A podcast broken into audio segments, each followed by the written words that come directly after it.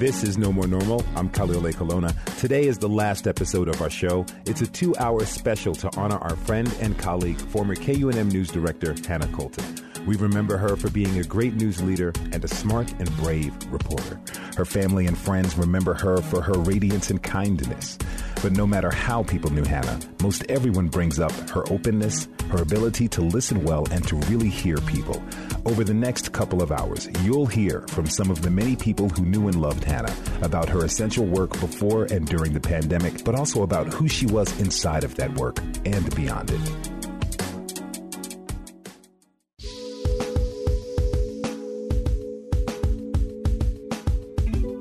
Died at age 29 by suicide in November, and you're going to hear some references to that during today's memorial episode of No More Normal. If this show brings up heavy feelings, and if you want to talk to someone you don't know about those feelings, there are people waiting to hear from you. The state's warm line is open every day from 7 in the morning to 11 at night. You can reach those folks there at 1 855 4NM 7100. We'll bring up more local resources throughout this episode, but we've also got them listed for you on this show's post online at kunm.org. Just as humans and their memories are complex and prismatic, this episode isn't one note or feeling. But if you need to take a break from listening at any point, don't worry. You can come back to this show later online and through any podcasting platform. If you'd like to get together with others in the community to process this loss and sing together a set of songs Hannah selected for a community sing along before she passed, an in person public memorial is being held this evening at 7 p.m. at Tiguex Park. Hannah's family and friends invite you to join us.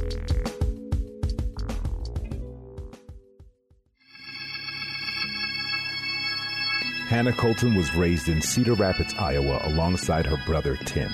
She grew up loving music from an early age, as well as writing and storytelling. She attended Duke University studying public policy and environmental science. After she graduated, she worked at the Center for Documentary Studies in Durham, North Carolina.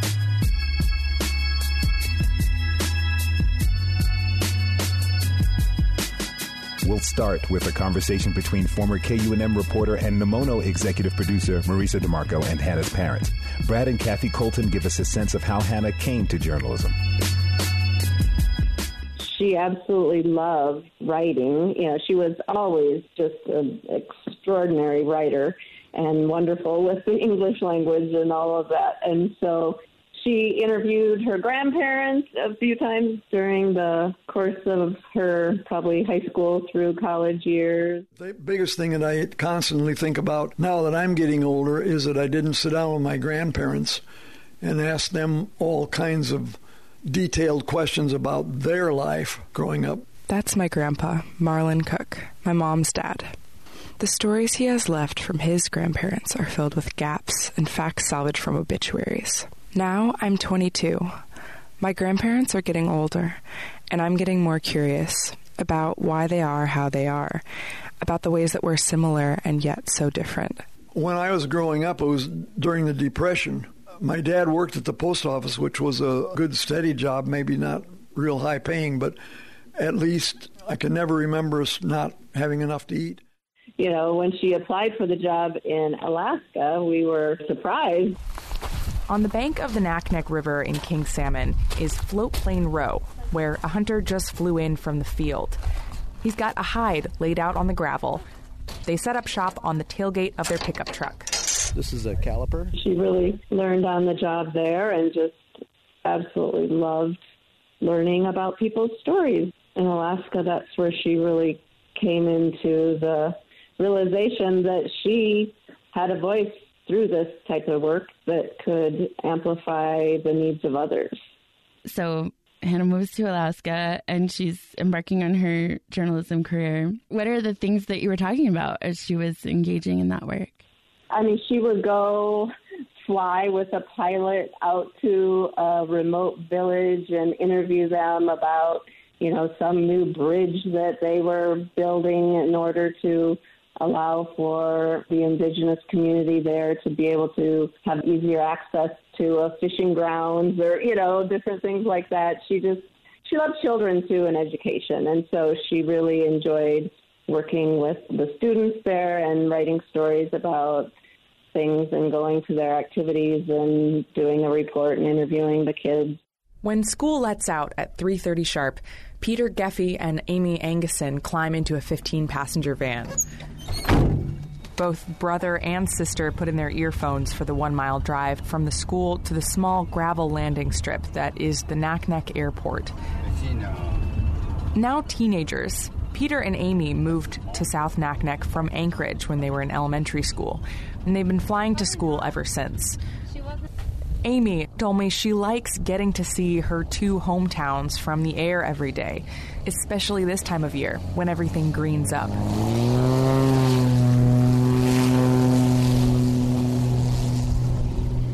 Besides being fast, the air taxi is the most reliable and safest way to get across the Naknek River.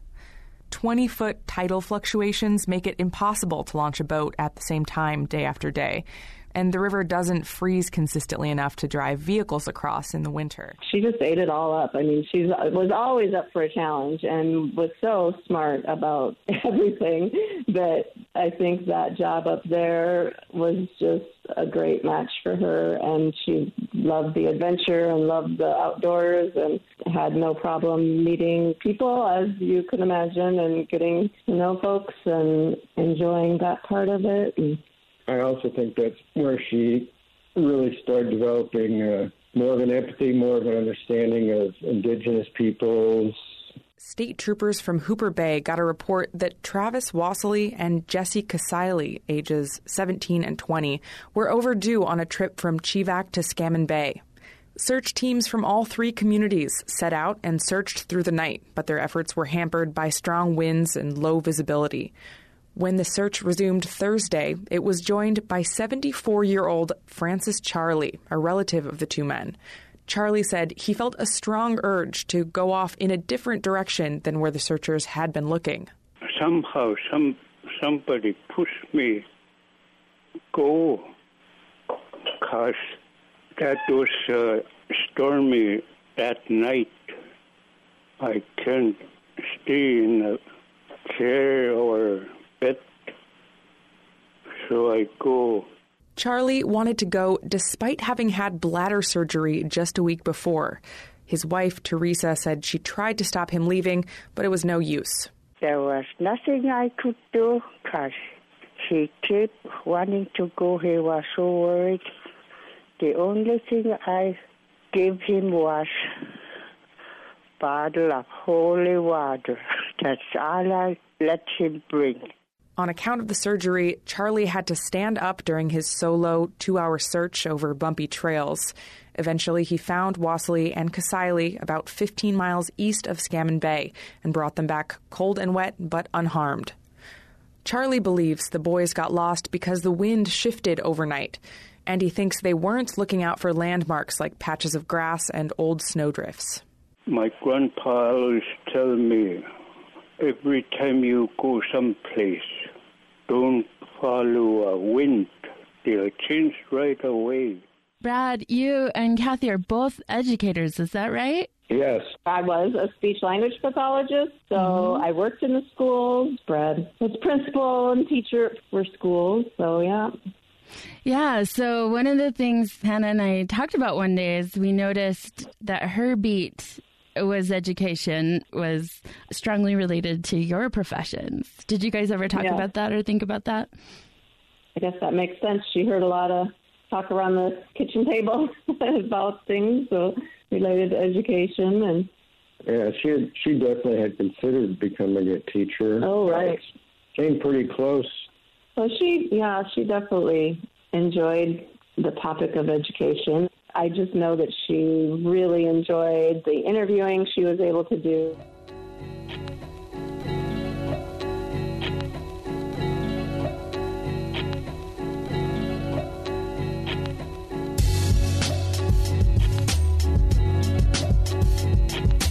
Hannah was great at speaking with people. Her passion for education continued when she came to New Mexico and came to work for KUNM, where it was her primary beat for a while. She always covered education with an eye toward equality and equity.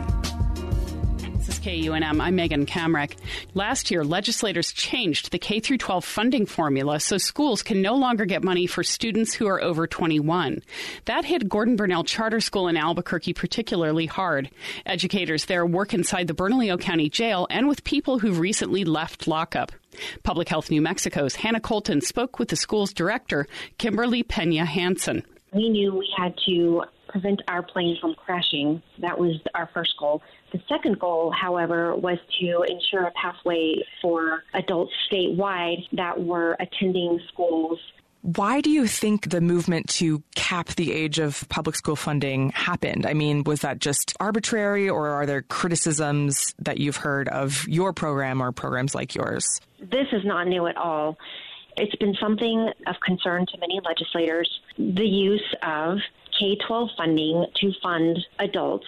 And this has been something that's been on the back burner for a long time. We were not ready for it to happen that quickly, though, and without the chance and opportunity to really discuss it first. What else do you want lawmakers to keep in mind about the role that your program plays in the community? We are at the intersection of criminal justice reform, recidivism, education, adult education, and mental health and wellness some people out there say opportunities like this should not be offered to people who are behind bars, that incarceration is supposed to be punishment only. What's your response to that line of thinking? I invite these kinds of questions.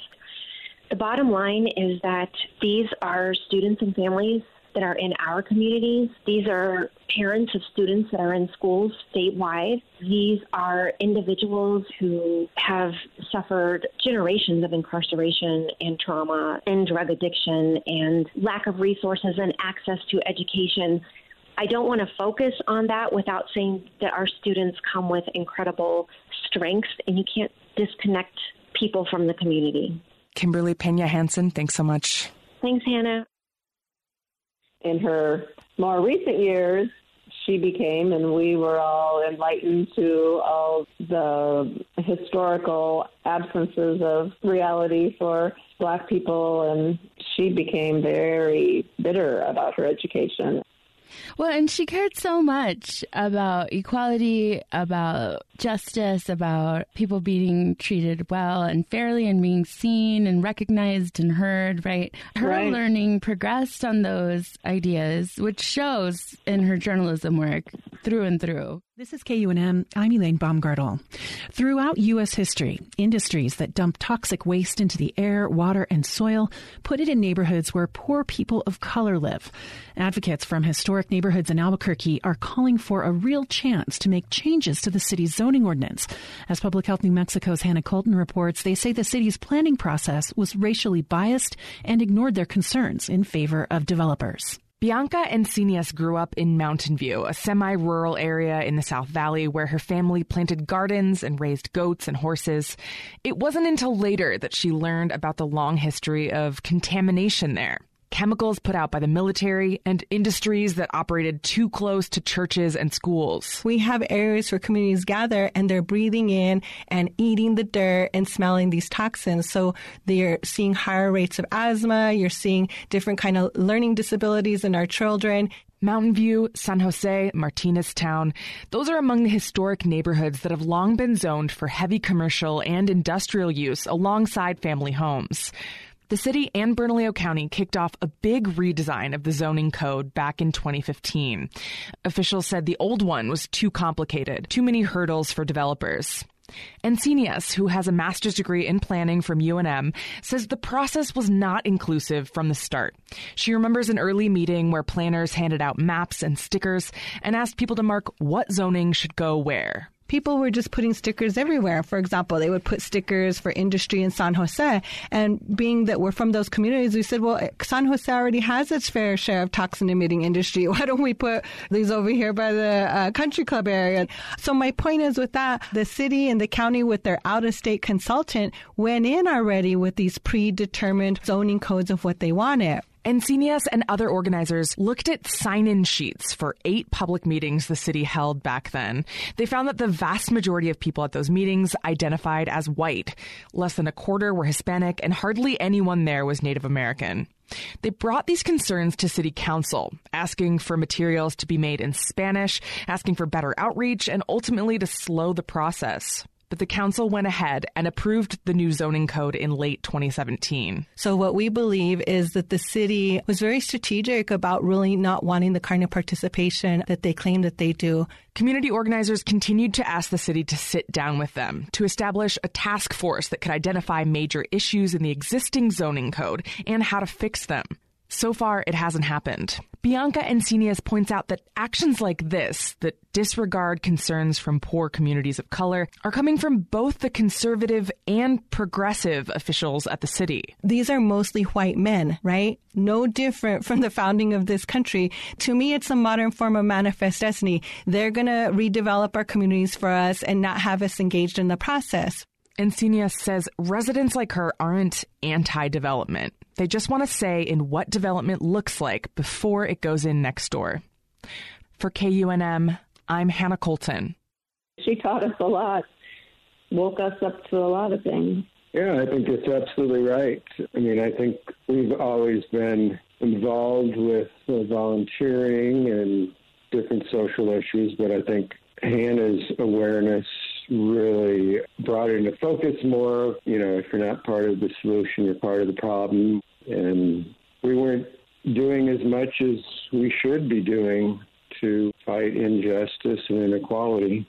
Those are such tough conversations to have with your parents, I can imagine. And I think it's so brave of her just to want to speak with you guys about it directly. Yeah, I know it was hard for her. I know she realized it was hard for us to hear at times. Yeah, obviously she wasn't afraid to bring things up. And I think we, uh, we did our best to try to be open and understand where she was coming from and where our blind spots were. I imagine that even though those conversations were uncomfortable, that that was actually part of a process of you all being close. Yeah, I, I think we were able to talk and about some very emotional issues and uh, still love each other. When you're thinking about Hannah as a reporter, as a journalist, did that change your perspective on media, on journalism? Oh, yeah. I had never really thought about how hard of a job that was in so many ways. And as I have listened to some of her recordings on her phone of timestamps day after day, essentially, of her interviewing all these people and then, you know, trying to put those pieces and pull the important pieces out and just the logistics of being a reporter blows my mind but then the emotional load that you have to maintain and deal with with all the information that you're hearing and all the issues that these people are going through or injustices that they've suffered or I have a lot more understanding and empathy for what reporters are up against and the challenges you face and it's a very difficult job, that's for sure. Very important job. I don't think our democracy could survive without independent media that, as they say, speaks truth to power. And mm-hmm. yeah, it's an absolute necessity. Hi, I'm Hannah Colton, the news director and a public health reporter at KUNM. Every Friday since early April, protesters with Millions for Prisoners and other groups have gathered with bullhorns and signs taped on their cars demanding the release of prisoners from crowded conditions. Here's organizer Selinda Guerrero outside the Los Lunas prison in late April.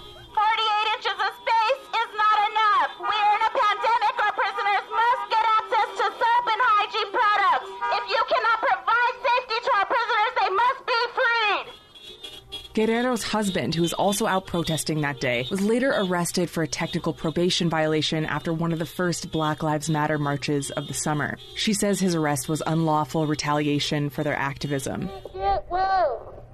We checked back in with the Free Them All crew at an action last month at the University of New Mexico. They were pushing for the state's Public Education Retirement Board to divest from private prisons and ICE detention. Education, not deportation. There have been COVID outbreaks in prisons across the state, including hundreds in Otero and Cibola counties.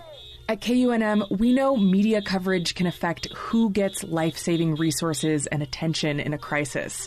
We know that people behind the walls have often borne the brunt of the inequitable systems that got us to this point. That's why we're doing our best to lift up these stories and ask tough questions of the government officials who are responsible for prisoner safety. Thanks for listening.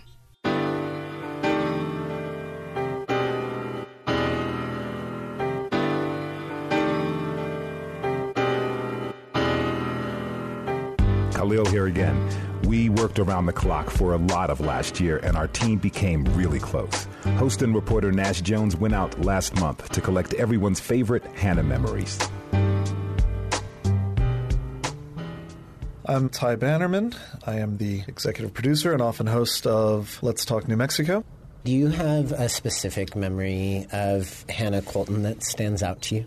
One of the moments that I was so impressed with her, and there were many, I was doing a show on the election, and there was a technical issue with the phone line, and our guest was not able to come on the show. We had about 15 minutes of no content. I'm Kaveh Mowahed. I was handling the phone system. Hannah was in the producer's chair. We weren't really sure what was going to happen. Hannah said, I know what to do. And she jumped up and ran to the news booth, had our engineer plug her into the show, and she and Ty kind of just rapped. And she was so knowledgeable and sharp and sounded completely relaxed that it worked. I'm going to be speaking to Hannah Colton, our news director. Hannah, are you there? Yes, I am. So tell me a little bit about the kind of election coverage that we can expect. This is going to be an election day unlike one we've covered. We've heard from President Trump. He's refused to say outright that he'll accept the results of the election if he loses. He's also mm-hmm. called on armies of poll watchers using this militaristic language. So there's a lot of concerns about what might happen in the days following the election, and it's something that we'll just have to stay on our toes. Before we run out of time here, I had one other piece of logistics to offer folks. State officials say that now, at this point, five days until the election,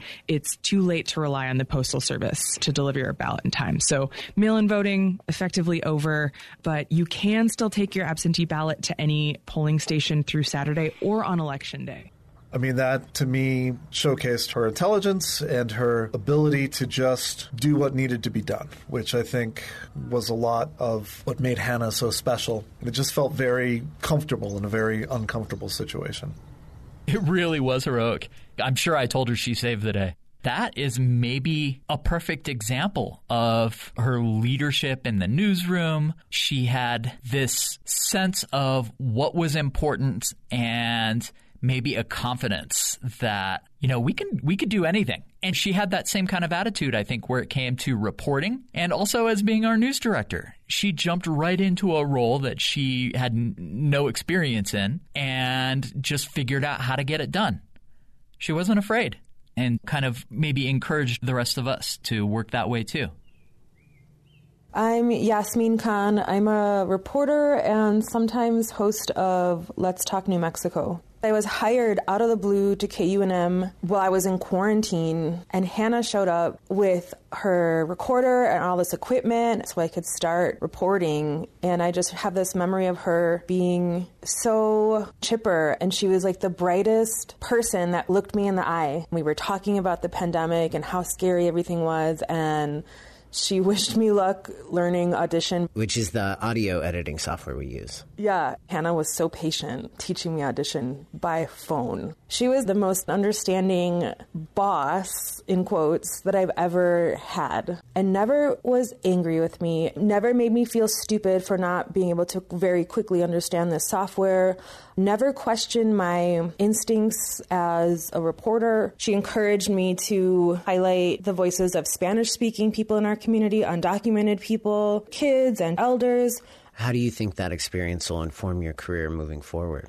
She has forever spoiled me for any other editor who's going to try to restrict those voices because she was so adamant about having a wide range of people's experiences throughout the pandemic and throughout the uprising on air. As a woman of color, I've never had a supervisor who's taken me seriously. Hannah was that person. I've had many, many jobs, but I've never had a supervisor who's treated me with as much respect as Hannah has. So I'll always be looking for that kind of guidance in any person that I work for or work with in the future.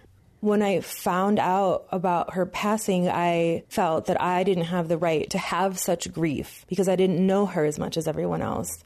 But that's when I started working with the therapist who reminded me that I was not only grieving the person that I knew, but I was grieving the fact that I was so happy to have found somebody that was going to be a potential lifelong friend. And so my grief was based in and is based in not only the person I knew, but the person that I wanted to know. I'm Nash Jones. I'm the host of NPR's Morning Edition at KUNM, and I'm also a reporter in the afternoon. I feel so fortunate to have started as a reporter. I had been a host for a few years before, but I started as a reporter in January of last year. And to have my skills as a reporter be formed in collaboration with Hannah and her values, which were so strong. And I always felt like I could trust her, that she would check my sourcing and make sure that I didn't just have the easy source that was accessible, the, you know, quote unquote expert in some field or the spokesperson for this or that organization. She was regularly saying, you know, do you have the voice of the folks who are getting impacted by this policy, that are impacted by the work this organization is doing? Because that's what's going to make the difference in terms of your reporting, uh, making an impact on the community and being a public service.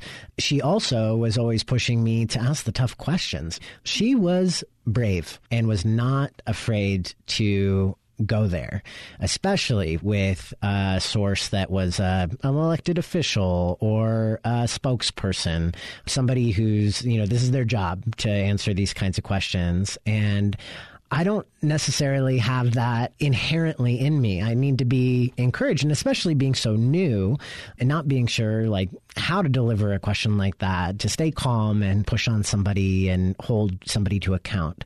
And she would edit my questions sometimes and she would throw in she'd be like you gotta ask this question. This is essential. And i'd be like i'm scared. I don't oh i don't know. And she was like you got this. You you need to go there that's the job nash you know? And i would go for it and i got better and better at it as i tried. And i'd come out of the interview and she would always follow up with me. How did that question go? How did it land? Talk with me through how to improve that skill but also you know cheerleading me on like Good for you. Do you see where that question is so essential to that story making a difference? That's something that I'm going to carry with me these days. Sometimes I have to, I have to be that person in my own head. And sometimes, you know, I'll write a list of questions for somebody. And now I have Hannah in my head saying, you know, you, you got to ask that tough question. You got to go there. I mean, I think the story that I shared was when things got serious, but Hannah was really fun. She had a playful spirit.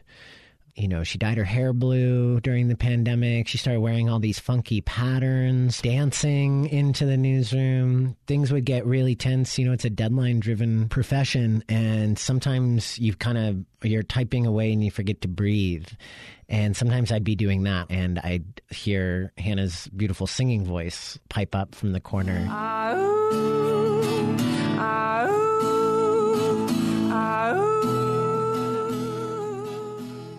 I think about driving around the city, dropping off press passes with all of the reporters, and Hannah was taking a quick break from protest coverage and was like, I'm at my house, come by.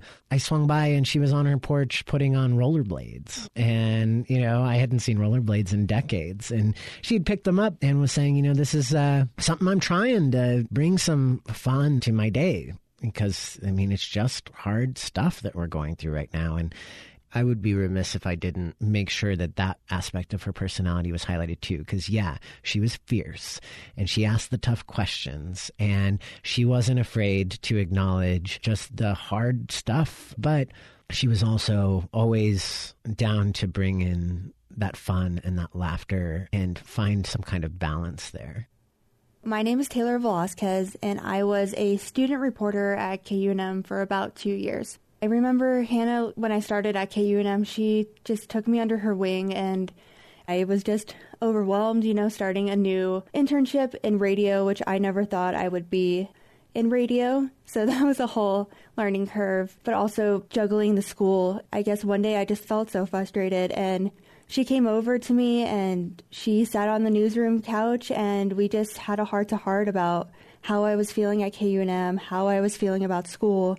And I was unfortunately going through a thing with school where a professor had made an insensitive joke about sexual assault, and I was telling her how upset I was, and she always encouraged me to go after what I believed in and never back down in what I believe.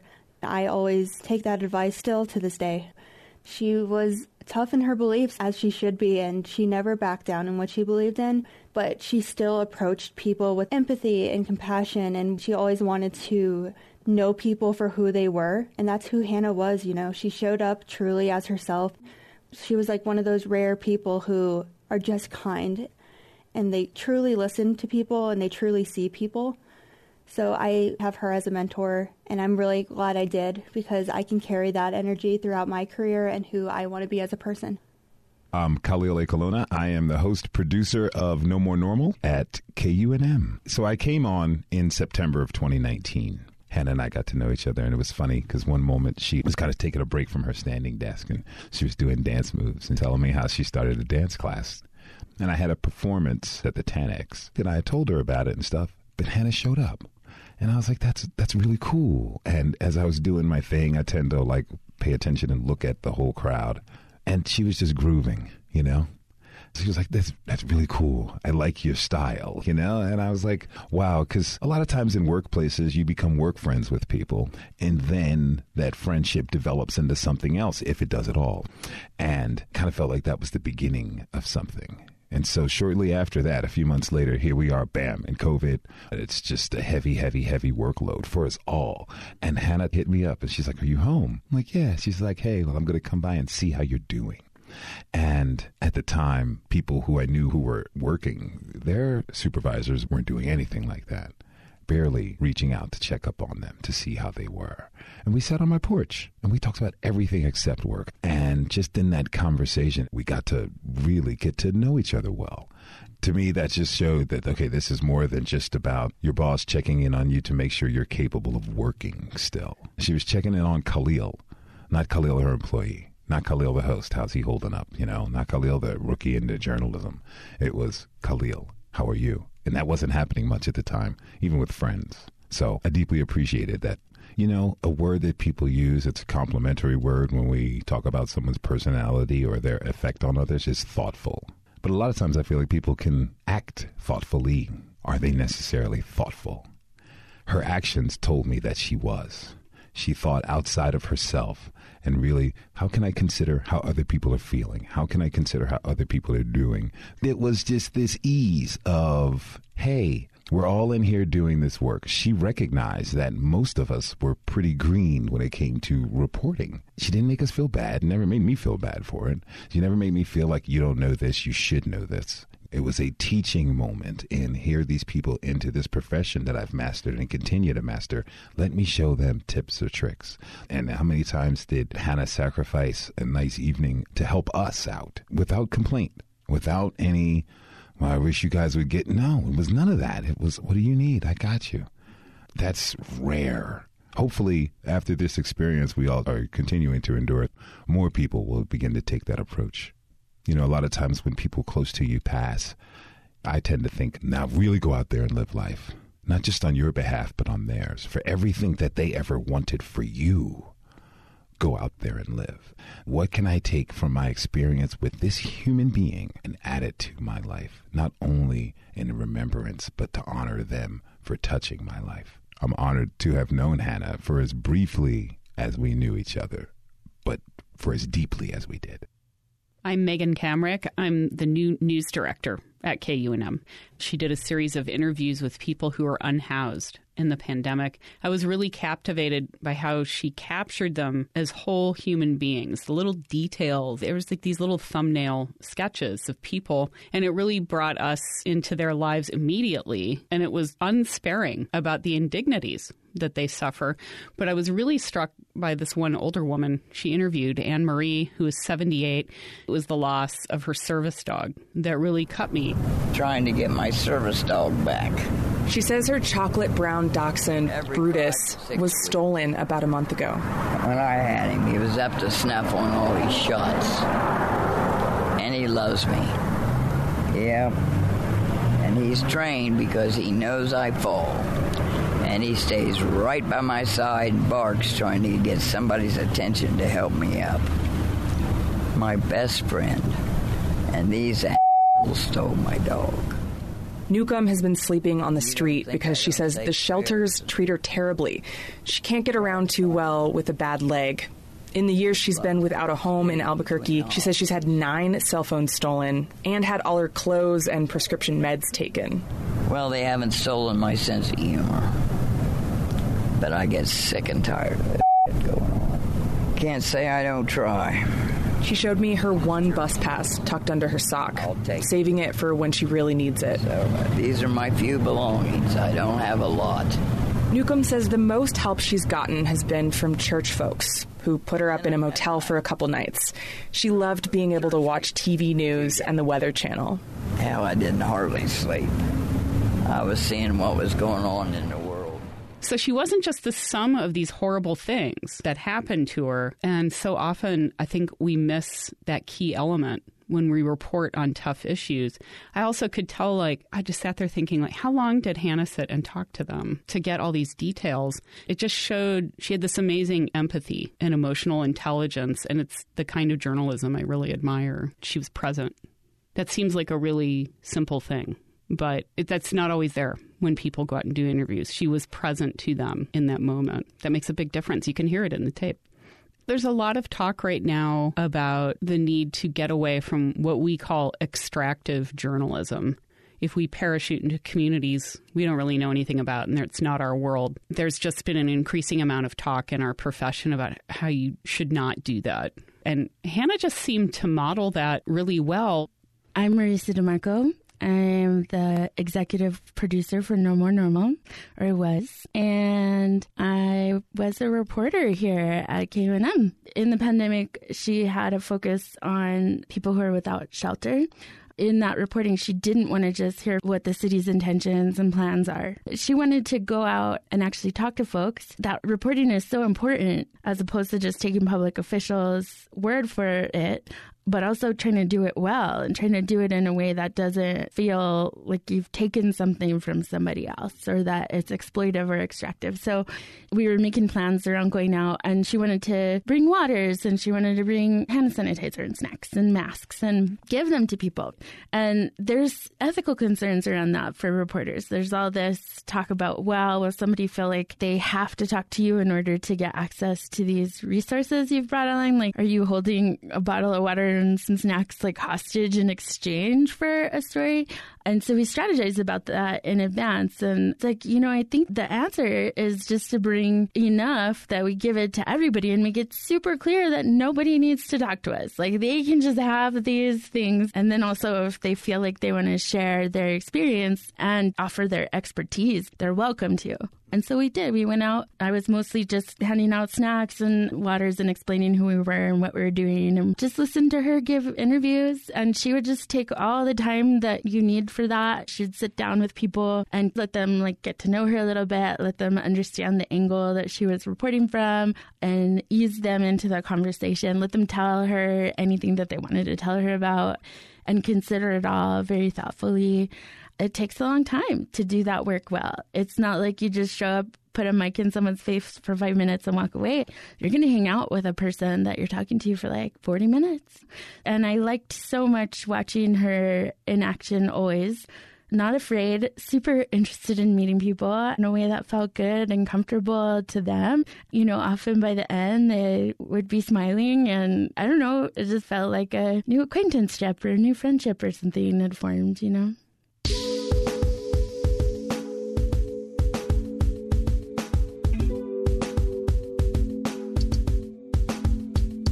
Thanks for tuning in today for our memorial episode for former news director Hannah Colton. We want to make sure to mention that if while you're listening to this episode, you are having hard feelings, there are people you can talk to at any time.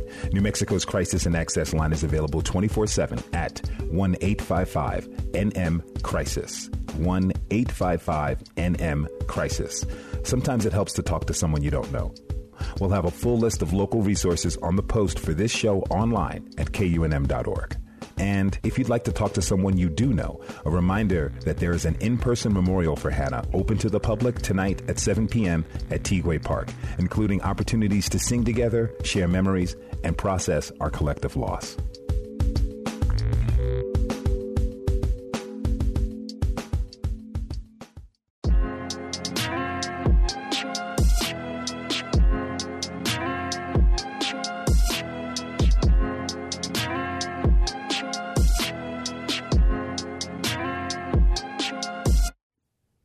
2020 was one huge news cycle, and Hannah did some of the most important work of her career in that time. Next, you'll hear from former KUNM reporter and Nemono executive producer Marisa Demarco talk to someone Hannah interviewed as she reported on the racial justice uprising. And you'll hear some of the clips from Hannah's award winning reporting. I'm Melanie Yazzie. I'm an assistant professor of Native American Studies and American Studies at the University of New Mexico. I also do a lot of community organizing with a local grassroots indigenous run organization called the Red Nation. Do you have memories of Hannah or her work that really stand out in your mind? I gained a lot of knowledge about her ethics as a journalist, but also her power and her commitment as a journalist during the summer because KUNM and then the Daily Lobo, the news outlets that were attached to UNM, were both doing the best reporting on what was happening on the ground. I just remember seeing Hannah at a lot of the actions, even the dangerous ones. You were also there too. The care that you both showed with telling the stories of indigenous folks and black folks who were out on the streets being terrorized by those white militias by the police. As the evening rain slowed to a sprinkle, protesters called it a night around 10:15. Many walking with drenched signs back up central toward the middle of campus. Minutes later, the Albuquerque Police Department radio dispatch indicated officers had seen men with long guns east of UNM. Then, just west of campus, protesters came upon a group of about nine mostly white men on the side of the road with body armor and assault style weapons. Several protesters were upset and verbally confronted them. Others urged their fellow demonstrators to ignore the provocation and keep moving. We have a peaceful protest! Go home! The men said they were from the New Mexico Civil Guard. That's a militia group that made a showing at an Albuquerque anti shutdown protest in April. A post on their Facebook page Monday said members will, quote, be protecting local businesses every night this week amid what they called violent protests. In the last week, Albuquerque has seen several peaceful protests calling for an end to police killings of black people. Some vandalism and violence did break out late Sunday night, but it was well after most protesters had left. On Central last night, it was tense between the armed militiamen and unarmed protesters for about 15 minutes. Then protesters moved on. APD vehicles were blocks away on the perimeter of the rally route. No officers intervened. Shortly after, a shot rang out near Central and Yale. It was unclear from where. A helicopter circled overhead as police dispatchers continued to flag that groups of armed men were potentially in the area until about 11:30 p.m. By that time, protesters had cleared the streets. It felt like I could actually trust the way that you were reporting on things. I do a lot of interviews with journalists, and they always cut out what I usually think is the most important content when we're talking about these kinds of difficult issues. But that never happened with Hannah. She just wanted to listen and to hear and to really understand what was going on. So I just gained really deep respect for her and the way that she reported. I'm very used to having adversarial relationships with journalists, white journalists, yeah, for the most part, and that never was the case. And so I just deeply appreciate it. She was just down to like take the time to really talk, to really listen, to really understand. It wasn't like she was coming, she was just getting a little bit that she needed for her story that she already had in her mind. She was coming to learn, she was coming with all the way open ears and she was receptive and made people feel like they were being heard regardless of what Huh. the topic is that was just maybe something she was doing all the time in her reporting you it know sounds like it. I mean, I absolutely had that experience with Hannah. I remember sometime in the middle of the summer, this reporter, he's part of like the Southwest Region desk for NPR. He interviewed me in our backyard about the New Mexico Civil Guard, the same things that I had been talking to Hannah about over the previous month. I think this was about a year ago, almost exactly. He just parachuted in, like a lot of those journalists. They were doing these sensationalist pieces about the Civil Guard, like they were doing about a lot of the FASH, who were starting to organize and show militia presence, armed militia presence at protests and street actions. And the questions he asked me, he didn't even know anything about Native issues. He didn't really care, from what I could tell. He just asked me about like red chili or something with New Mexico. And I'm like, you do realize these people are trying to kill us, and we actually live in the same community where they know where I live. Like, you can't be so careless with the questions that you're asking me. And he would, like a lot of journalists I've had experiences with, he would ask me questions. He would ask me like a softball question, and then he would go in with a question that would be potentially compromising for me or the other people who were out on the streets. And then he left all his trash on our back porch. I sat with this man for an hour and a half, and what he actually included in the report from what I said, which again is my blanket experience with journalists, was just the least interesting, the most watered down thing. I was so irate. I actually called his editor. I don't do this very often at NPR and filed a complaint about how he conducted the interview. And part of what prepped me for being empowered enough to like push back against the way that he was interviewing me was because of my experiences with Hannah the whole previous month mm-hmm. because Hannah was not like that. Hannah understood what was going on. Hannah understood the danger, the real danger. It wasn't hyperbole, right? She understood the real danger. She was asking really smart but ethical, careful questions. An hour and a half with Hannah would end up in some sort of report that was fact based. There was no angle. She wasn't trying to have like a gotcha moment. I felt like I could actually trust her. So then when I had an experience with this other reporter who was asking me about pretty much the exact same experiences, I was just like, you know what? Like, I don't want to talk to these people anymore. I kind of just want to talk to Hannah and Marisa about these things because I feel like there's racism happening all the time in these conversations or these interviews I do with journalists. And so, yeah, my experience with Hannah's willingness to listen, to take the time, and her deep understanding and her respect. She had respect when she was interviewing me. To add some context, if people don't remember, there's lots of marches, and we started seeing these guys show up in camo and they have guns. They have a real presence. I remember being out there to cover marches and seeing these dudes and just being like, who who are these people? We have vehicles where we can get over it quick. In a video posted on Facebook, at least six APD officers stand with a group of men, some armed, outside the Jackson Wink Academy in downtown Albuquerque as they prepare to attend the protest on Monday, June 1st. MMA fighter Jon Jones says his guy's job is to stop as much shenanigans as possible with their size and their voice. A police officer tells them to take care of each other and the people of Albuquerque. He warns about people who are, quote, just dummies. They see crime of opportunity. I'm sure you guys can de-escalate just by talking to them. There's not a lot of specific plans in the four minute conversation caught on video. Jones says his guys won't be having their guns out. The next day, in an emailed statement to Santa Fe, New Mexican reporter Danny Prokop, APD spokesperson Gilbert Gallegos said the meeting with the group was not department sanctioned and that APD, quote, opposes vigilante actions and attempts by civilians to intervene in planned peaceful protests. He said they, quote, discourage the presence of armed civilians at protests, which has the potential to escalate violence, not prevent it. On Tuesday, hundreds more peaceful protesters marched through downtown Albuquerque. Voices on the APD dispatch radio mentioned heavily armed friendlies, pointing guns down from a rooftop overlooking the march, raising more questions as to whether the department is coordinating with armed civilians. We have worked with um, APD for many years now. This is Robert Whitman. He's with a group called the New Mexico Patriots, whose mission, he says, is to defend the U.S. Constitution. He said his group was out during last Monday's protest supporting police officers. I see it as they're devoting 99% of their time to the peaceful protest. And now, with us being in communication with law enforcement, we can inform. We don't necessarily have to get involved. And, and that's actually one of our first rules of engagement is not to engage unless there's imminent threat. Whitman says a few business owners contacted them after a small group of people broke windows and stole from businesses downtown last Sunday night, May 31st. He blames Antifa agitators for making chaos. Though some patriots carry weapons, Whitman says they don't like the term militia and don't associate with hate groups. And you don't see us too often. We're usually behind the scenes, and we usually want to support law enforcement. APD spokesperson Gilbert Gallegos said in an email that APD administration has not authorized or condoned coordination with any civilian groups related to the protests. He did not respond specifically about the so-called friendlies we heard about on the police scanner Tuesday. We know there was one other armed civilian group out last Monday in Albuquerque, a statewide militia group called the New Mexico Civil Guard.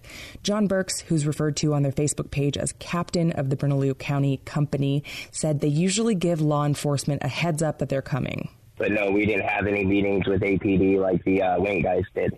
Arthur Bell was helping facilitate last Monday's Black Lives Matter protest. I mean, it's a peaceful demonstration, and we feel like any showing of weaponry of any kind defeats the purpose in some ways. A group of Native American activists from the Red Nation say armed white men tracked them during Monday's demonstration and afterward threatened them outside their own office space down the street. They say the men accused them of trying to break in while one made a move to pull a handgun from his pants. KUNM reporters have covered nightly protests since they began over a week ago. We've noted aggressive shows of militarized force by APD against unarmed people following protests on May 28th and May 31st armed militia groups seemed to move around unimpeded, even in a case on June 1st when a shot was reported fired in an area where groups of men with long guns had been seen. For KUNM, I'm Hannah Colton. It was making people very anxious yeah. to just be around dudes in camo who have long rifles and sashes of bullets. Plus, also feeling anxious about what are the police going to do tonight? Is this going to be a tear gas one? How big a response are police going to have in these moments? And you could feel it, like the sense of danger on the streets was, oh, I don't think I've actually ever gone through something like that. I actually said this in the first interview I did with Hannah that aired on KUNM. It was like we were being hunted. Yeah, it was it was a crazy summer. Across the street from the monument, a couple hundred people gathered to hear prayers, songs, and accounts of the harms inflicted by Oñate and his legacy. It hurt 20 years ago to relive it and it's hurting again. Alita Paisano Suazo, known as Tweety, is from the pueblos of Acoma and Laguna. She recounted the atrocities against Native Americans for which Oñate was eventually convicted and banished from New Mexico in 1614. Oñate was responsible for killing hundreds of Acoma men, women, and children, and the brutal sentencing of their survivors, which also included the cutting off of the men's right foot. Speakers voiced their solidarity with the Black Lives Matter movement. They said this was the beginning of efforts to work with local officials to have the Oñate statue removed, along with local Confederate monuments. As that event wrapped up, several dozen people were across the street on and around the monument. Amid protesters stood several members of the New Mexico Civil Guard, gripping assault style rifles. That's the militia group that's shown up to Black Lives Matter protests, saying they're there to protect property and deter violence. Protesters put a chain around the statue, and one took a pickaxe to the base. A civil guardsman carrying a long gun jumped up to stop him. Some protesters pushed back. Things got chaotic for a few minutes. Everybody, can we just can we just back up and ignore them, please? One man wearing military fatigues repeatedly reached for his handgun. This next part I didn't see directly, but pieced together from videos and eyewitness accounts. As a group of protesters heaved on the chain around the statue's neck, Steven Baca threw a young woman to the ground from behind her. She hit her head on the sidewalk. He ran off. Someone hit him with a skateboard. He sprayed pepper spray in another woman's face. Someone else tackled him. Then he fired, wounding a man in the back and near his shoulder. Several militiamen then formed a ring around Baca with their backs to him as he sat on the ground using his phone. About three minutes after the shooting, APD, riot police, and SWAT arrived with two armored vehicles. Officers ordered Baca and at least four militiamen down on the ground and handcuffed them, while a street medic and other protesters continued to tend to the man bleeding on the pavement. It was another five minutes or so before an ambulance arrived and took the man to the hospital. APD ordered people away from the crime scene. They used tear gas and flashbangs and fired non lethal rounds. No one in the crowd was brandishing guns or other weapons. People hung around a bit longer before dispersing around 9:30.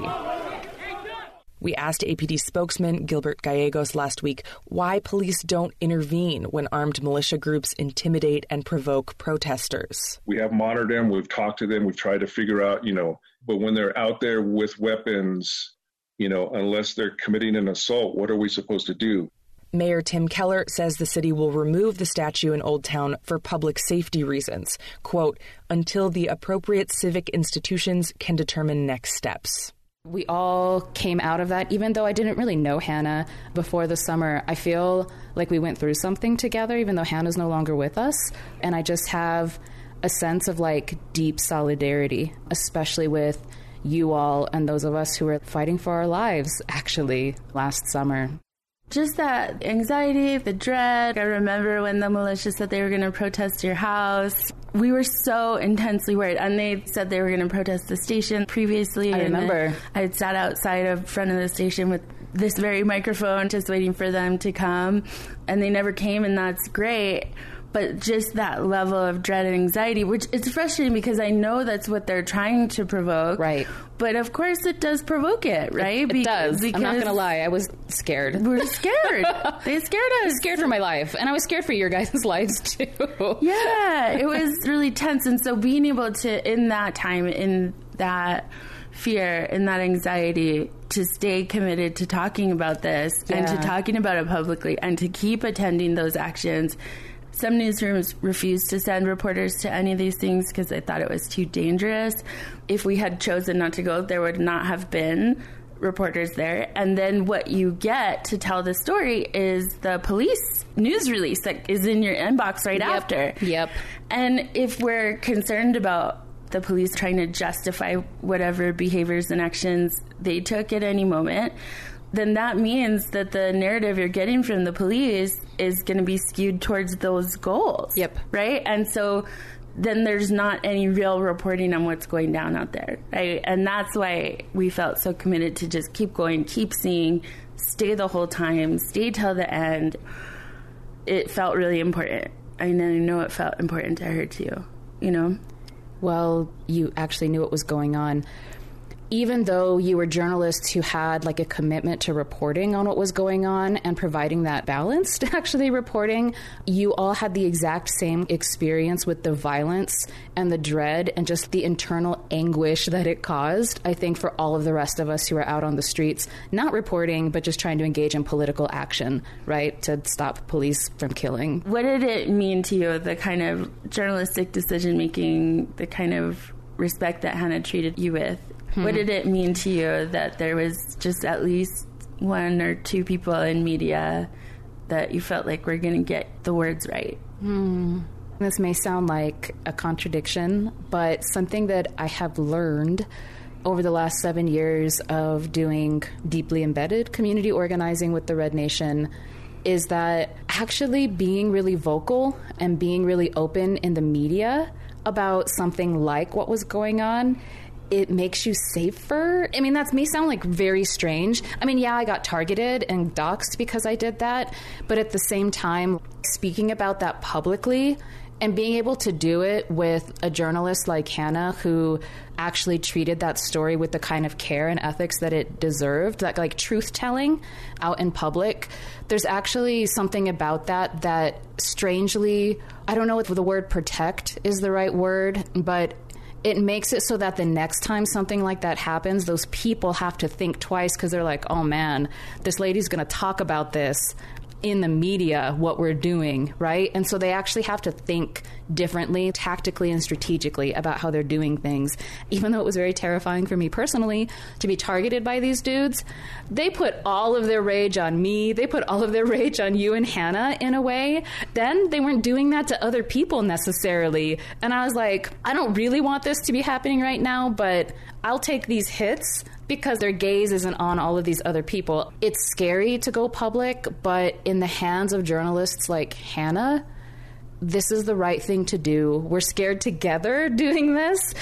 I could tell she was scared, but like, we're going to be brave and we're going to have the courage to tell this story in public because it may actually shift what's coming down the line in a way that maybe as many people won't die or the violence won't escalate at such a large magnitude. And so, in that darkness and in that fear, I guess, of what the unknown was in terms of like what these dudes were going to be doing to us as the summer unfolded, I just really appreciate Hannah's commitment to being brave. I was like, I am not going to be afraid of these dudes, even though I'm afraid of these dudes because they have guns and I don't. But Hannah was like, I'm going to go there with you. We're going to be in this together. And that, seriously, it made all the difference. I have somebody in this with me who is like facing a lot of heat and is also in real danger, but they're going to go there with me. That is super rare. Yeah. Not just from a reporter, that is super rare for anybody to do that. Yeah. Very brave. Hannah's like very brave person. Right. Thanks for saying that. Thank you, Melanie. Yeah. Aw, I feel like I'm to cry. yeah. It's okay. There's a lot of crying in these. sure there is. this is KUNM. I'm Megan Kamerick. The New Mexico Civil Guard has gotten a lot of media attention this week after escalating tensions at a protest in Old Town that led to a shooting. The heavily armed, mostly white militia group was the subject of a lengthy Albuquerque Journal profile over the weekend, as well as an NPR story that was set to run during this segment. We've chosen not to air it because we feel it leaves out crucial information, mischaracterizes events that KUNM has covered, and provides a platform for thinly veiled racism. Instead, KUNM News Director Hannah Colton spoke with Melanie Yazzie, an assistant professor of Native American Studies and American Studies at the University of New Mexico, about all this media coverage of militias. You know, the reason why we have reacted the way that we have to the New Mexico Civil Guard is because there's a long history of white vigilante violence against Native people, particularly on sheltered relatives in border towns. Albuquerque counts as a border town, although some may not think that it does. In your view, should media outlets be seeking out these men's perspectives at all? Like, is there a, a responsible way to go about it? No. You don't try to humanize fascism, you try to stop it. Because what fascism is, it's just the language of violence. It's racism, but it's racism taken to another level. And the fact that fascism right now has the state behind it in the form of like Donald Trump and his administration, if you have state power behind your politics, then that means that journalists should be questioning because that's the side that has more power. It's not the side that's out in the streets, you know, unarmed, trying to change the world with pennies with nothing, you know, which is what a lot of leftists and folks who are doing racial justice work are attempting to do. You shouldn't be humanizing fascism, and it should just be called for what it is. Melanie Yazzie, thank you so much again for your time. Thank you. You're listening to a special two hour episode of No More Normal, honoring and remembering former KUNM News Director Hannah Colton. Stay with us for the next hour when we'll hear more from Hannah's family and friends, along with her colleagues and sources. I'm Khalil Ekulona. We'll be right back.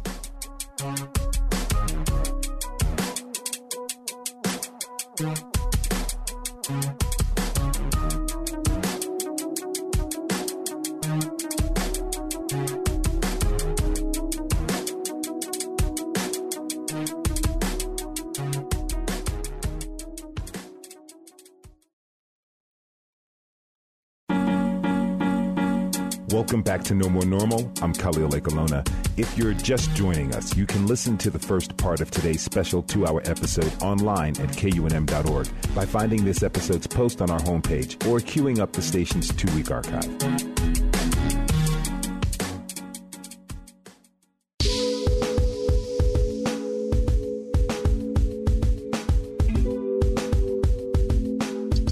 Now continue this hour with our remembrance of the life and legacy of former KUNM News Director and reporter Hannah Colton, who died by suicide in November of 2020. If you or someone you know is struggling, you can call the New Mexico Crisis and Access Line at 1 855 NM Crisis. That's 855 NM Crisis. Or if this show is bringing up other heavy feelings and you'd like to talk to someone, there are people waiting to hear from you at the state's Warm Line, which is open until 11 o'clock tonight. You can reach them at 1 855 4NM 7100. Again, 855 4NM 7100. If you didn't catch those, find all of the resources we're sharing throughout today's program online at kunm.org. Also, following today's episode, if you'd like to gather with others in remembering Hannah, we invite you to join us at Tiguex Park in Albuquerque tonight at 7 p.m.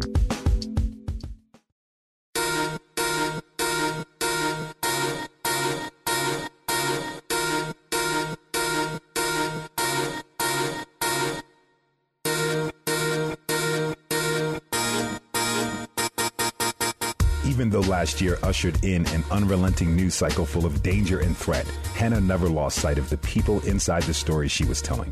You heard earlier about a shooting at the Oñate statue vigil and demonstration. Days after it happened, Hannah followed up with the parents of the man who was shot and brought their powerful perspective to KUNM's airwaves. This is KUNM. I'm Megan Kamerick.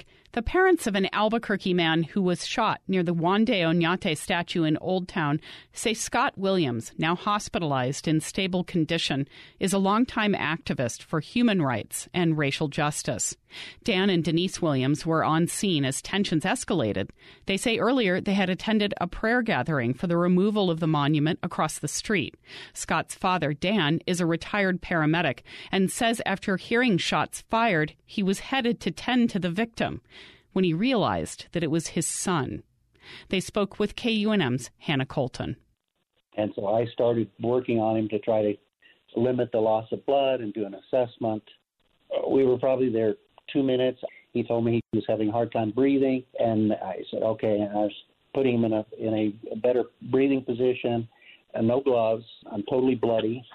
At that point, I looked over and there looked like a whole battalion of military was coming. The SWAT team has a paramedic on board, and uh, he came out with his bags and he told me get the hell out of there. And I told him that I was a retired paramedic and this was my son, and we were going to work on him together. And he agreed with that. And so we worked together to stabilize him and get him loaded onto a uh, canvas sling to be then loaded onto the ambulance but I was told by a couple of the cops to get the hell out of there. And, you know, while I was still working on my son, they were extremely rude and obnoxious. When I realized it was Scott and Dan on the ground, and I walked across the street with my hands up, a cop came up in my face. I said, That man on the ground is my son, and the man working on him is my husband. And he told me, I don't give a f- if you're the Virgin Mary you get the hell out of here. And he took whatever was in his hand, a baton or a rifle, and he put it on my chest and shoved me backwards. In my opinion, the way the cops came in as a battalion just absolutely exacerbated the whole situation. And what happened after Scott was taken away in the ambulance? What were those next hours like? We raced down to the hospital. They wouldn't let us in. So we basically, for the next seven and a half hours, camped out on the driveway and waited for word and called repeatedly the hospital, the ER, the police department, yeah. and got no response. Because the police apparently had told them to not give any information out to anybody. I am extremely aggravated with the lack of information because of the police department. Seven and a half hours later, about 3:30 in the morning, a police detective called Dan and told him that he should be able to get information from the hospital. And at that point, Dan called the ICU and they did respond and give us information and tell us what the status of Scott was. We took a big breath and uh, came home. Is there anything you'd like to hear from local elected officials? One thing that has become very obvious to me is the absolute militarization of the police. That has got to stop. When we train our police as soldiers, we, the public, become the enemy. If we're going to That's survive treated. as human beings and live in an equitable society, we can't be brutalized by the people who are sworn to protect and serve us.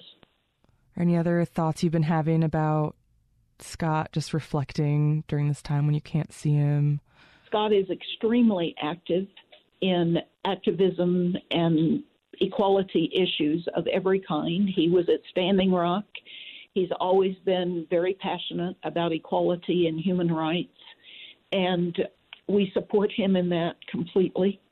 We have been taught these last two and a half weeks, three weeks, whatever it's been, that the Black Lives Movement has escalated to lament, to listen, to learn, and to leverage.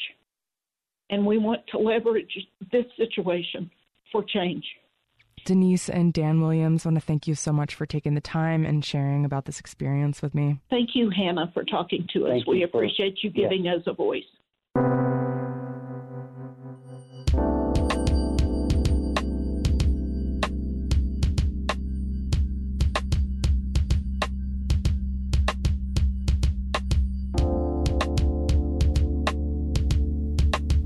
Marisa Demarco spoke with Dan and Denise Williams again last month about what that conversation with Hannah meant to them. she gave us the space to talk. And so we did. We talked a lot. we hoped there were some things in there, in all of the things that we said, that she could use. Yeah, and I was on the phone with her. She was agonizing over which things to include because she liked so much of it. Among the really compelling parts of that conversation was that I don't know that before that interview aired that people knew that you were there mm-hmm. when it happened and that you mm-hmm. Dan helped care for Scott right away in Yeah. the field as a former paramedic. Yes. And that was a pretty traumatic experience, but we were able to deal with that. We still deal with it, but Hannah was able to accurately tell the story.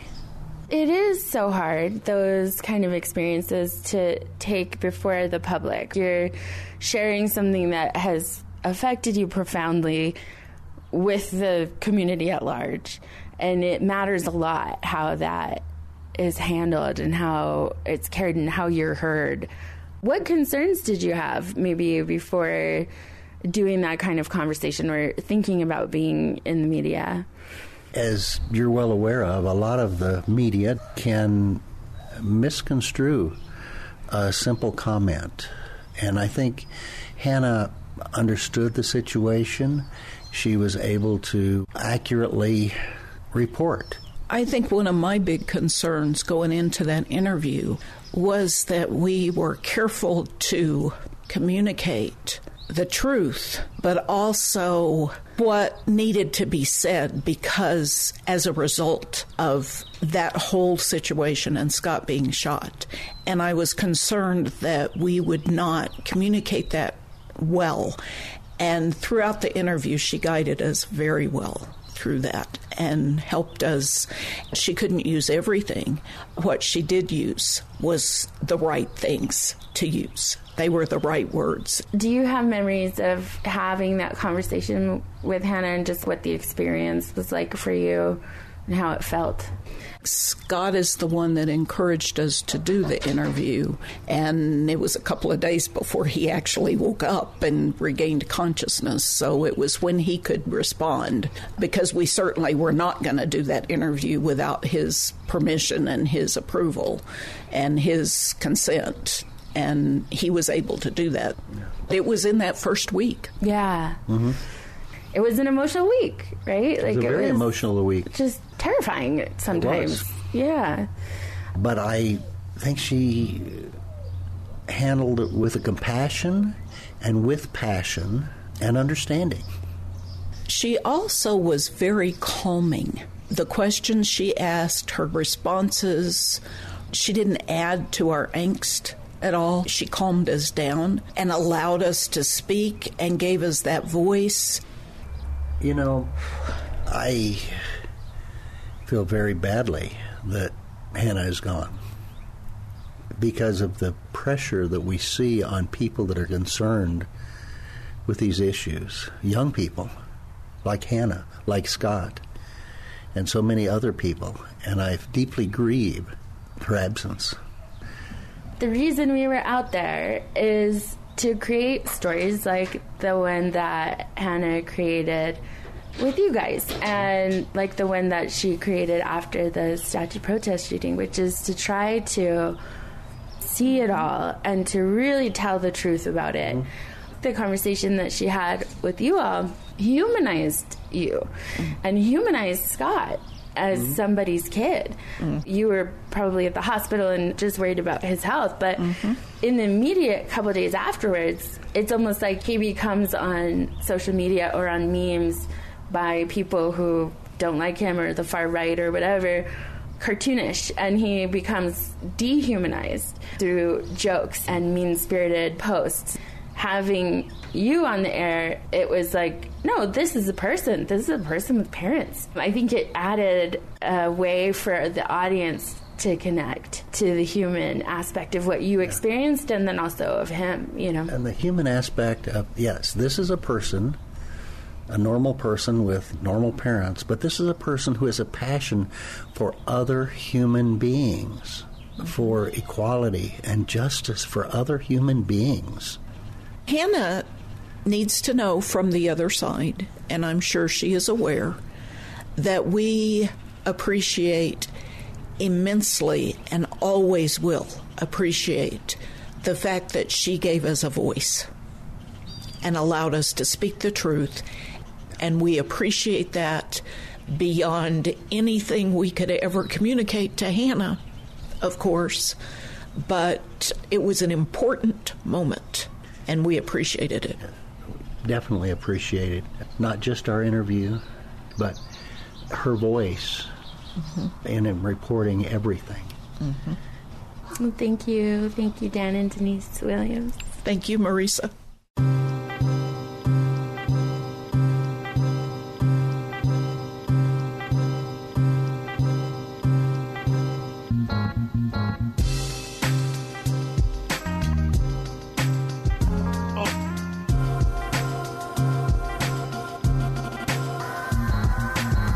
KUNM News team made sure that Hannah's work in 2020 was entered into regional and national journalism contests. Her reporting cleaned up. We're not sure if she would care about this kind of thing very much. The work itself, serving your community, that's the prize, and most journalists know that. Regardless, we want to brag on Hannah a moment. Hannah Colton's coverage on the statue vigil and protest and the shooting that happened there won a national first place award from the Public Media Journalists Association. Her reporting on the racial justice protests in Albuquerque won a national first place award from the Federation of Press Women. Her stories also cornered eight, eight awards in the Regional Society of Professional Journalists competition.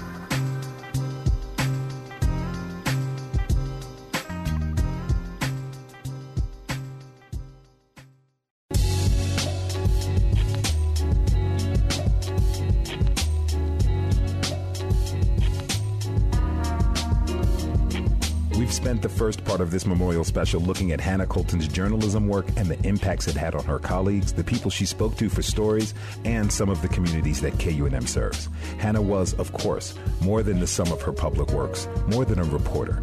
We return now to Marisa's conversation with Hannah's parents, Kathy and Brad Colton. I was also thinking about how good she was with sound. And for me, my love of telling stories on the radio relates somewhat to my love for music, which is something that Hannah and I also shared. Can you talk a little bit about when you noticed her interest and enthusiasm for music or even just for sound? She did love music. She loved to, even at a young age, dance and sing, and she loved being in the little kids' church choir, and she wanted to play the violin, so that started in first grade, I think, and she had played piano since kindergarten and loved that. yeah, she just always had music in her life. She could never get enough of it. I mean, she did show choir, she did jazz, singing of classical, multiple instruments, you know, and she just always was very talented with music. And when she had teachers that didn't like something she was doing musically, she she usually let him know that that was a problem. I can remember how important it was when she started writing music, how important that was to her to actually be able to write and perform her own music. Mm-hmm. This will be the very first time I will play on the radio. Awesome. And your job is radio, so that's saying yeah, something. my job is radio, but I do only like talking and mostly interviewing other people. So.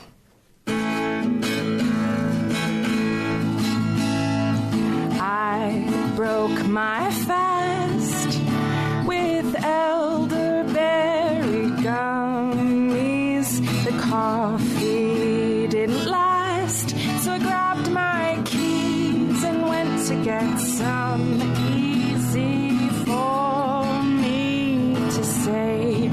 all understandable and fine. Everyone's having to explain themselves away all the time. I locked my keys in the car again, and I'm calling you stranded. And I left my rushed out late looking to dance. Wouldn't you say it's all understandable and fine? Everyone's trying not to give themselves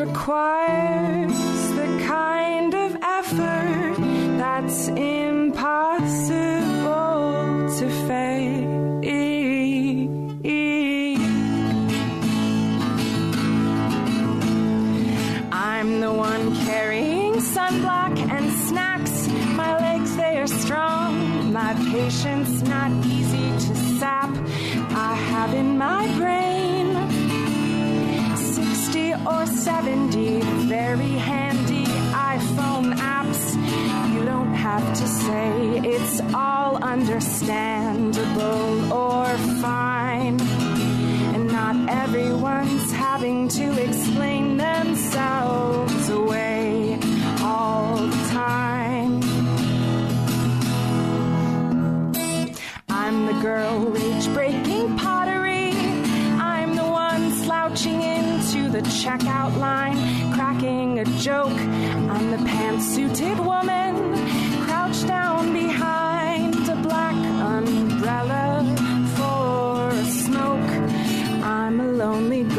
ship passing blindly by my kindred fellow.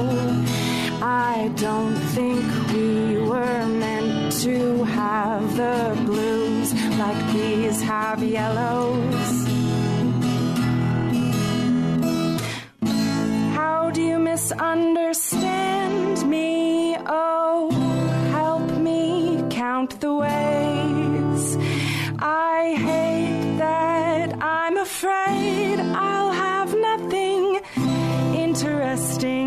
say, but to know me just for knowing is a risk I'd like you to take. It requires the kind of effort that's impossible to fake. How do you misunderstand?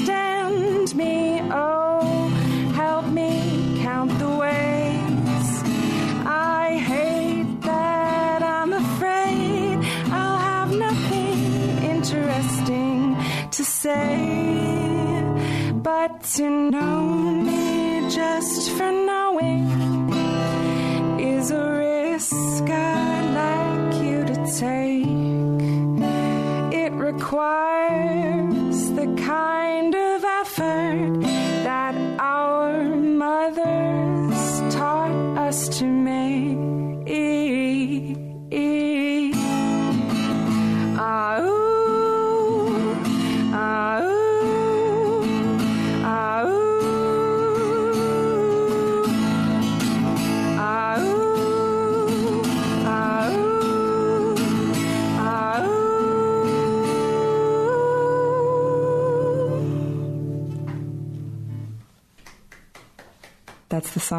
Great. That was Hannah Colton. She was president of every musical group she was in. She was performing at funerals and weddings when she was in elementary school. And so she was very comfortable and confident, incredibly confident, singing and dancing and that kind of thing in show choir. As a child, she was very confident and very much ready to be out there singing in front of people at a pretty young age.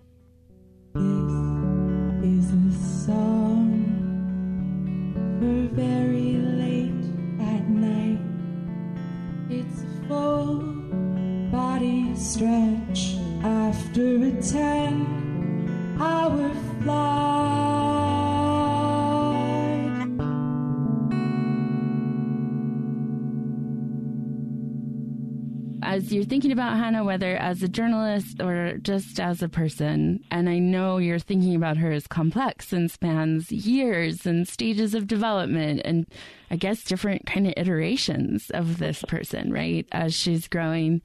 Is there something that you want people to know about Hannah?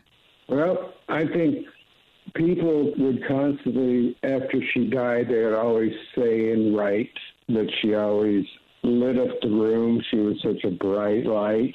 Beyond her talents until her mental illness, she just had a zest for living and a love for people and being herself and being a free spirit and a loving person. She saw the value in, like Brad said, being your own person, but also bucking the system and standing up to what you see is not right or offering ways of doing things that would be an improvement over the status quo. And she always tried to do that. That was part of her personality was to be very unique and do her own thing, but yet find ways to make things better. And I think that's a good lesson for all of us having all these conversations and talking through these memories with everybody, for me, it makes her so close in my mind. Maybe that is part of what is happening as we have this conversation for you guys too. And I just really appreciate you taking the space for that to have this talk.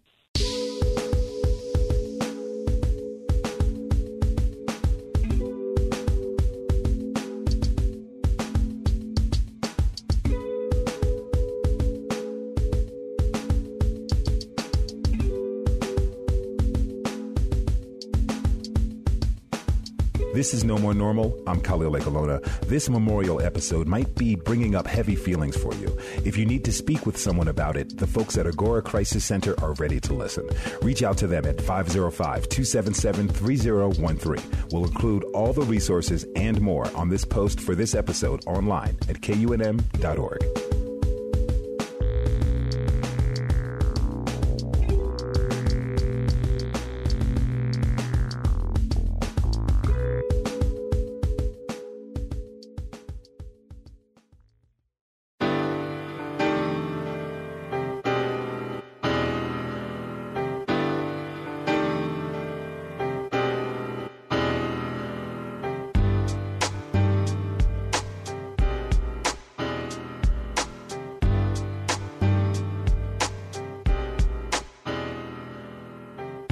so many friends and networks and communities she was a part of. If you didn't get a chance to share a memory of Hannah in this memorial special, local reporters Ryan Lowry and Margaret Wright set up a website, memorialforhannah.com. There, friends from all over the globe are sharing stories and photos. Hannah's parents, Brad and Kathy, tell us they love looking through them.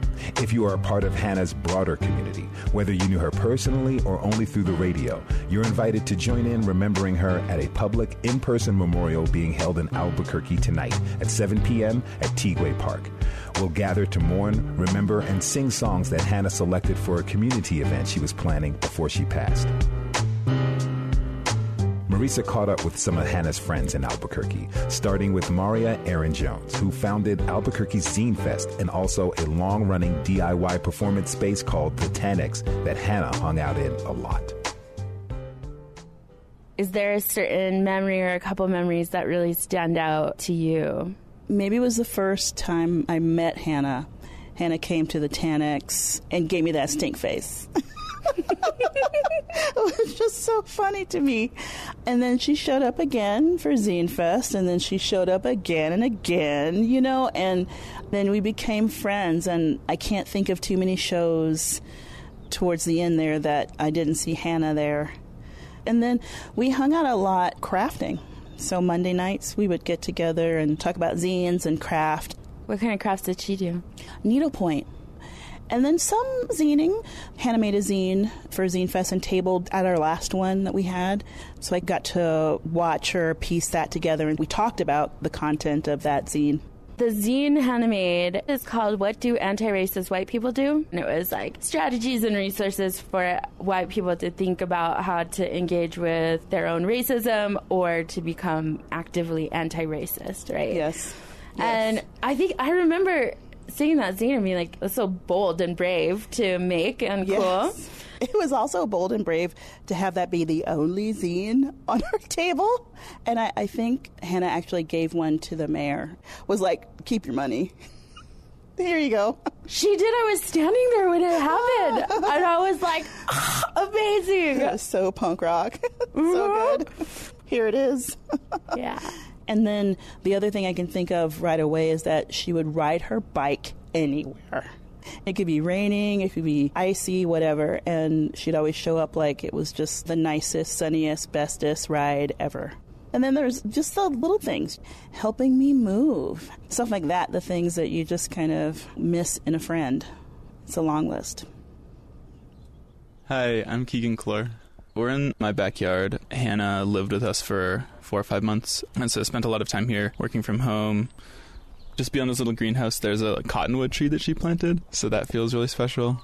But I think a lot about this swing where she would take meetings. It's not maybe a specific memory, but just thinking about a lot of times I'd be making breakfast or something and I'd poke my head out here and see her, you know, 6 a.m., 7 a.m., like on it. Doing news work. Doing news work. yeah, doing news work. Sometimes I'd come out and sit and maybe snuggle on the swing for a second or just like share a brief conversation or see what was going on with the day. I don't know, special to have that time. I admire Hannah so much and she inspires me so much. And like I guess I felt really lucky and honored to be around that. I feel like Hannah was so open to meeting people exactly where they wanted to be met and feels like somehow is maybe, but definitely was a very gifted and also practiced listener, being very, very present with whomever she was speaking to. The level of trust that people were then able to have because they felt like seen and witnessed like very authentically. She would talk about people that she had interviewed years and years ago and remember all the details and wonder how they were, think about, oh, I need to reach out to them. That level of care is really special and also really hard to hold.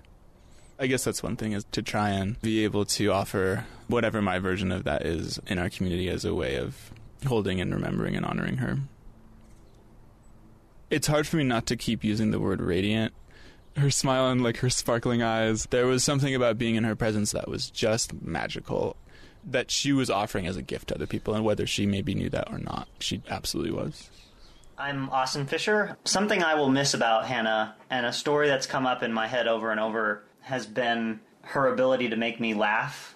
When I first met her, I remember complaining about my car breaking down, and because we were two journalists who would talk shop all the time, we got onto the subject of like writing about public transit, writing about equity in public services, and we would commiserate over how private transportation is so costly. And the very first thing she ever invited me to was her show at the Launchpad. I think it was the second time she had ever played under the name Spliceling. She was about to start her set, and she said to the crowd, I dedicate this song to public transportation.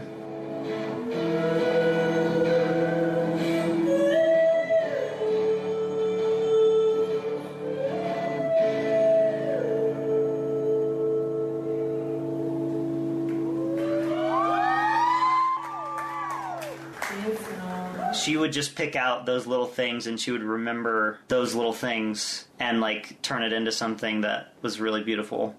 She was an incredibly observant person and uh, the things that she would see in uh, in myself and in people around her was incredible.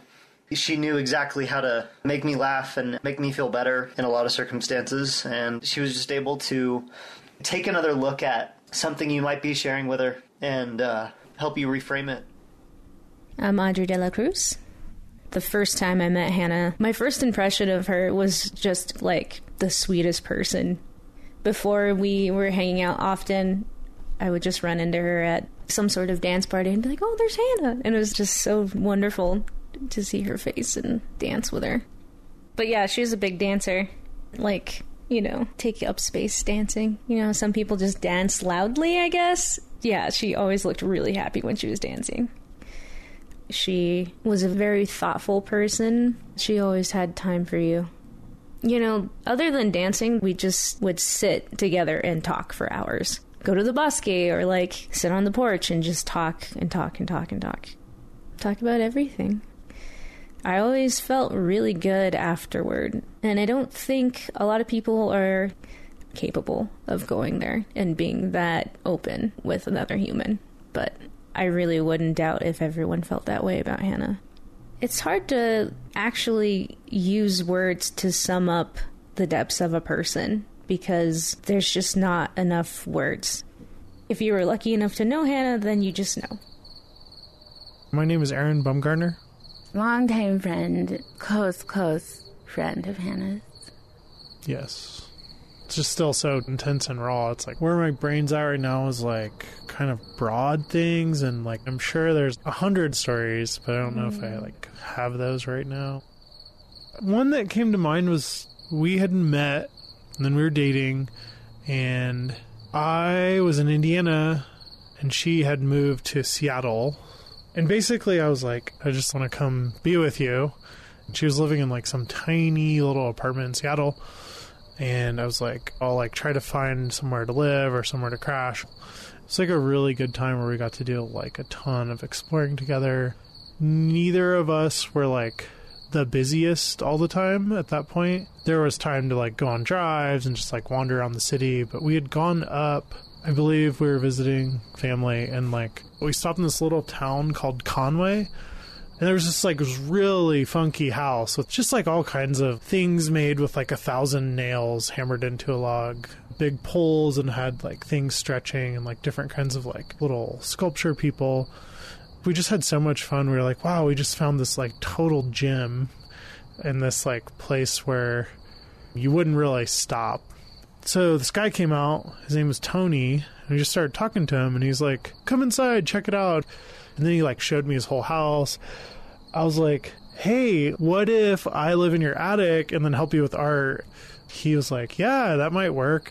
And I think at first she was like, "What?" And I was like, "Just trust me." And like she like really just kind of rolled with it. And it was great because I could go to Seattle and we could go like to the climbing gym or go explore or go to a show I could crash there. And then a couple days later, she might come up and we'd check out what the art we'd been working on or just like hang out. It was just like really exciting. Lots of like getting to know each other. Lots of things we didn't know yet. So we were like just getting to like learn all that and figure all that out. And just like getting to know Tony. He like absolutely loved Hannah and was like really excited when she came to visit and we would talk to him and it was just like this funny like I never would have ended up there like if I hadn't met Hannah that summer and we were just kind of like figuring out how to be close to each other. That stands out as like a really special time. I'm Mara Woody. I just started seeing her at shows and just what a delightful, wonderful person she was. And we quickly became friends. It was just kind of easy to be her friend. I remember our band Chichata were the characters from Labyrinth, and we played the whole music score of the movie. And we invited our friends to be goblins. And Hannah totally rose to the occasion and not only dressed up, but she didn't dress like a goblin, she dressed as like Hoggle. Hoggle, yeah. Yeah. Which I remember her saying. So she had not seen Labyrinth, which which I was totally surprised by. But um, I remember her saying at rehearsal that she did not understand Hoggle. Like she was like, I don't. what is his problem? really? I love then- that. Yeah, and That then sounds she like came her. as Hoggle because I think she was working on it. You know. Which totally sounds like her to problem solve something like that. So we were on stage, and it was close to like Halloween time, right? It was the Halloween show. Yeah, yeah. And it was such a fun night, and it was so amazing. And I just was so delighted that my friends were all playing together. And then Hannah just winked at me, totally goofy, the smiling at me. And it just made me feel like this is like the greatest job in the whole world to just be hanging with my friends. So that's one of my memories of her you know, just asking her to do something to be a part of our chorus and just her saying, yeah, I'm in. And I, I'm going to dress up. And I'm going to go above and beyond. So that was just the kind of person that she was. Yeah, and she'd wink at you while she was sharing stage with you. Yeah. it was good.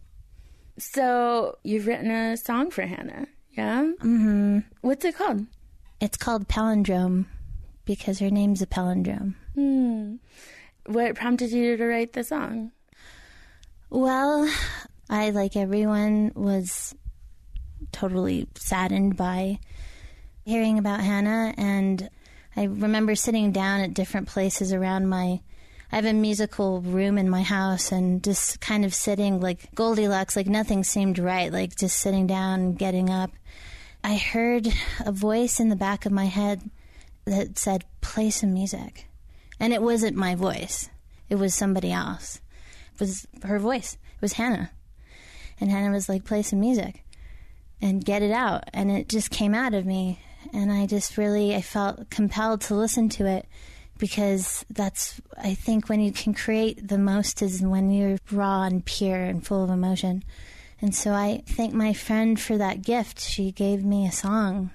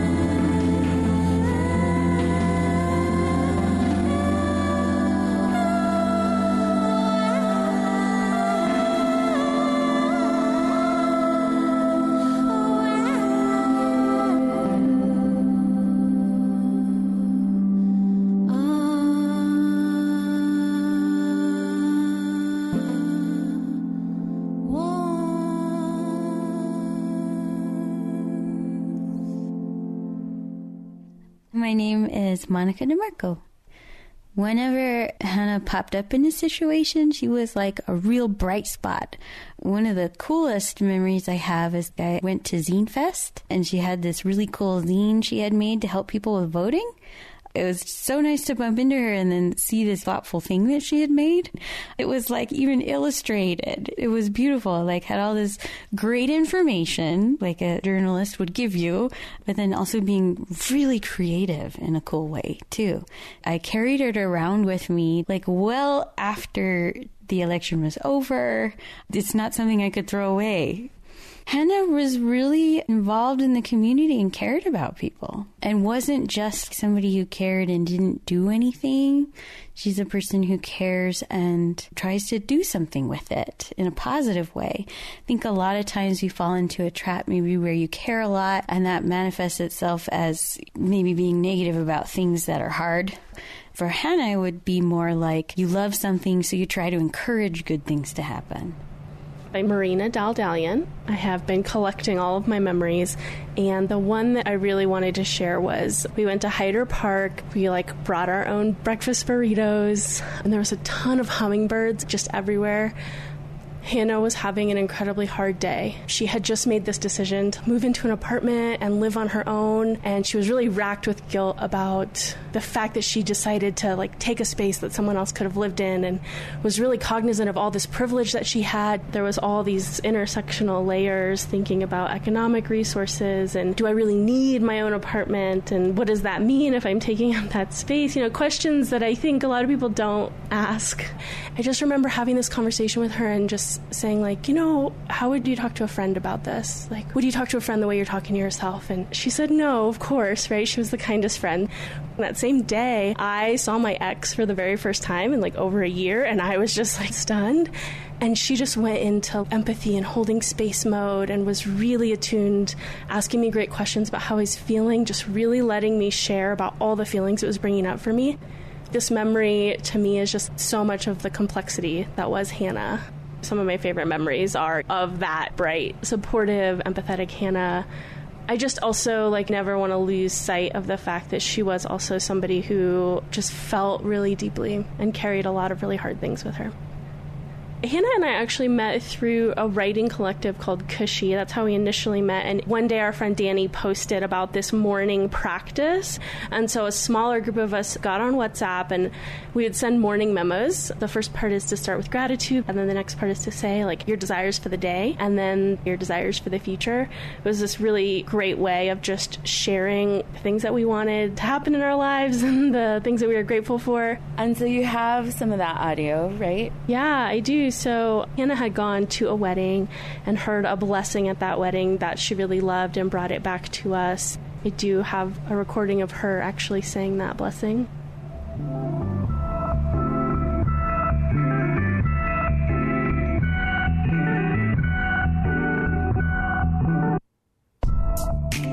Last words we're going to leave you with this hour is Hannah's blessing. But before we do that, we want to thank you for spending time with us today as we honor Hannah Colton, our radiant and kind friend, our inspiring and brave colleague, our beloved family member. Also, a reminder to our local listeners that tonight at 7 p.m., we invite you to join us at Tiguex Park in Albuquerque for a public memorial to process our loss together and to sing in Hannah's honor. All are invited.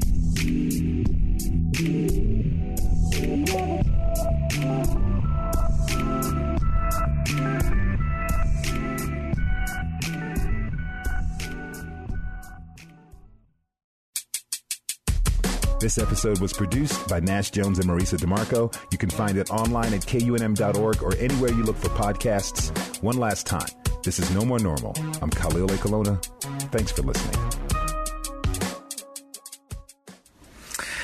Friends, in body, mind, and spirit, may you be well this day, and may you be strong to do the work of healing in the world.